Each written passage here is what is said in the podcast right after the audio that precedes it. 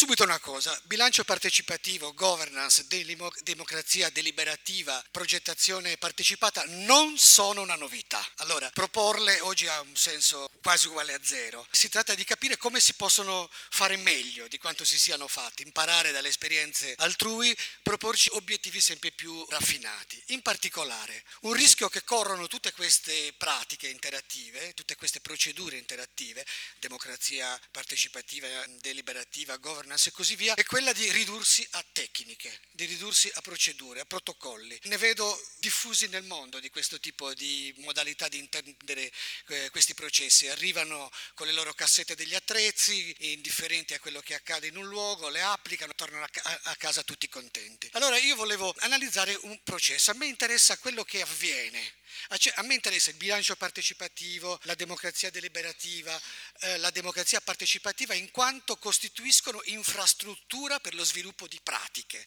pratiche di trasformazione del mondo, pratiche, l'arte sottile di fare in modo che le cose accadano. O la, il bilancio partecipativo e qualsiasi altra tecnica deliberativa serve a questo, a sostenere pratiche, a sostenere questa arte sottile di fare in modo che le cose accadano, oppure non succede nulla, non hanno nessuna importanza, questa è almeno la mia opinione. Io volevo analizzare in particolare il rapporto che eh, il bilancio partecipativo e qualsiasi altra pratica deliberativa hanno con due cose importanti, rilevanti. Da una parte i processi di auto-organizzazione sociale che sono presenti nelle nostre città e la seconda cosa di cui volevo parlare alla fine era lo sviluppo in molte parti del mondo di quelle che io chiamo politiche pubbliche costruite dal basso. In realtà volevo parlare di un esempio fiorentino di politiche pubbliche costruite dal basso, di un quartiere della periferia che si chiama Le Piagge, forse riuscirò a dire qualche cosa alla fine se i minuti da 15 diventano 18. La prima cosa che volevo dire è questa. Quasi tutti gli operatori sociali, gli urbanisti, i sociologi, gli antropologi sono affascinati dai problemi che ci sono nella città e nel territorio, dalle cose che non funzionano. Questo è l'affascinamento che in generale hanno trasportisti, urbanisti, ecologi. C'è un ingorgo, non funziona una struttura e allora eh, tutta la curiosità scientifica si indirizza per capire perché non funziona. Da molti anni in molte scienze, nelle scienze cognitiviste, nelle scienze economiche, nelle scienze sociali in generale, viceversa, l'attenzione è puntata sul perché molto spesso e in maniera prevalente le cose funzionino.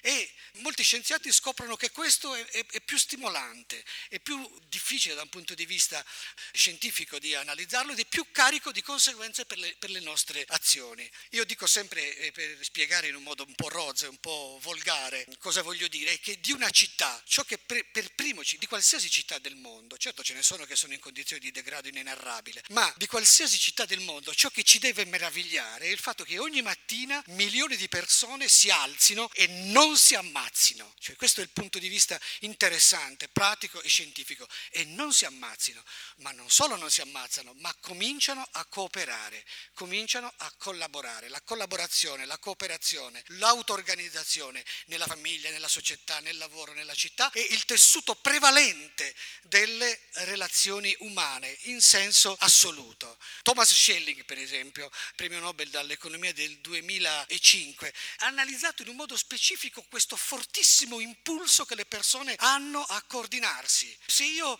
e una persona che non conosco andiamo a New York e, e, ci perdiamo e ci vogliamo realmente trovare perché ci amiamo, vogliamo passare una notte insieme in albergo, ci siamo lumati in modo lubrico nell'aereo, ci troviamo a Times Square a mezzogiorno, ci troviamo perché ragioniamo in termini del comportamento dell'altro utile per raggiungere il nostro obiettivo. Questo è scientificamente dimostrato da molti, da molti studi. Le società non esisterebbero se uomini, donne, bambini, anziani non cooperassero tra di loro per raggiungere obiettivi condivisi. La seconda cosa eh, di cui vi volevo parlare è il rapporto con le eh, politiche pubbliche costruite eh, dal basso. E rubo una cosa a un mio amico che lavora nell'Università di Venezia, che si chiama Pierluigi Crosta, e ve la racconto. Pierluigi Crosta, che è il coordinatore di un dottorato sulle politiche urbane, impone agli studenti che fanno la domanda per iscriversi a questo dottorato di leggere dei testi, ma soprattutto di guardare un film. Questo film è un film probabilmente molto conosciuto tra di. E quindi proprio quelli che fanno domanda lo devono vedere questo film. Questo film è forse conosciuto da alcuni di voi ed è un film di Aki Kaurismaki che si chiama L'uomo senza passato. Qualcuno lo conoscerà. Se non lo conosce racconto brevissimamente la trama. Allora, eh, questo film racconta di una persona che arriva alla stazione di Helsinki, viene aggredito perché ogni tanto nelle città le persone anche si ammazzano, questo anche non dobbiamo dimenticarlo, si aggrediscono, viene aggredito, colpito alla testa e perde la memoria.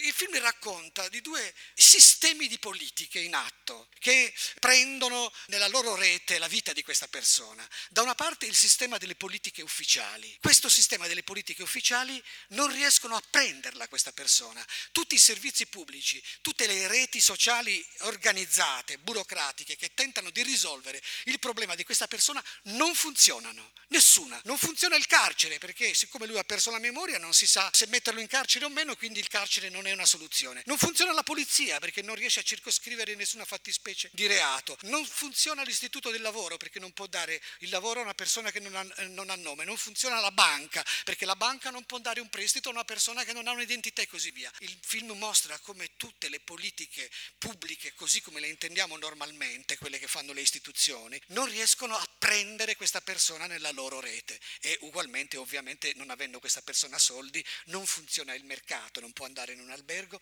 non può andare in qualsiasi altra parte della città.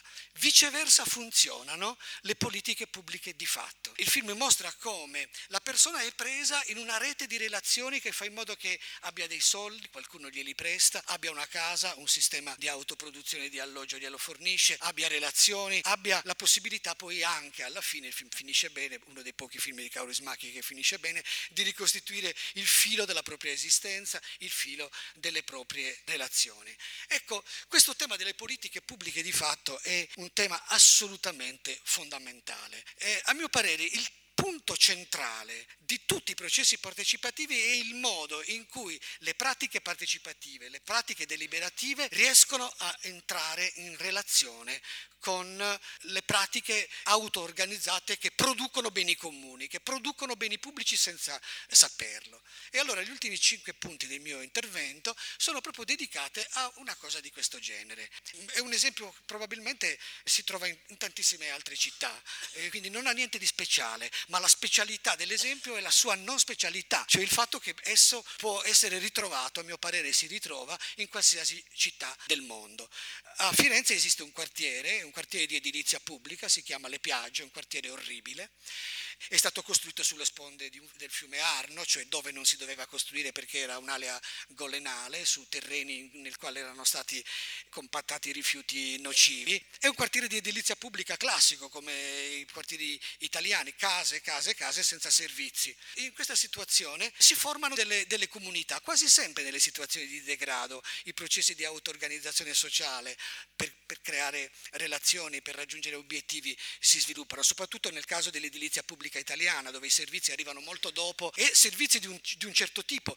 Il Comune di Firenze, l'unica cosa che alla fine ha portato in questo quartiere è la Coop, anche desiderata dai cittadini, e voleva anche portare la Chiesa ma eh, eh, in questo quartiere opera un prete di base che si chiama Alessandro Santoro. Le città italiane sono piene di preti di base, c'è Papa Ratzinger, ma per fortuna ci sono anche i preti di base che fanno altre cose. È una storia che si ripete a Firenze, in altre città, una storia simile a Firenze si era verificata negli anni 60-70 con la comunità dell'isolotto e un altro prete. Naturalmente ora è il contesto eh, diverso. Intorno a questo prete si organizzano delle cooperative, queste cooperative anche cercano di intercettare dei finanziamenti finanziamenti, degli appoggi istituzionali scarsissimi. Di qui la necessità del bilancio partecipativo, perché si tratta di offrirla questa sponda istituzionale, anche finanziaria, ma anche di sostegno non finanziario, e viceversa è quello che manca. Però ecco, attorno alle 3-4 cooperative, 4, che lavorano nella comunità, si sviluppano delle vere e proprie politiche pubbliche dal basso. Lì per esempio c'è, c'è banca, perché c'è un microcredito,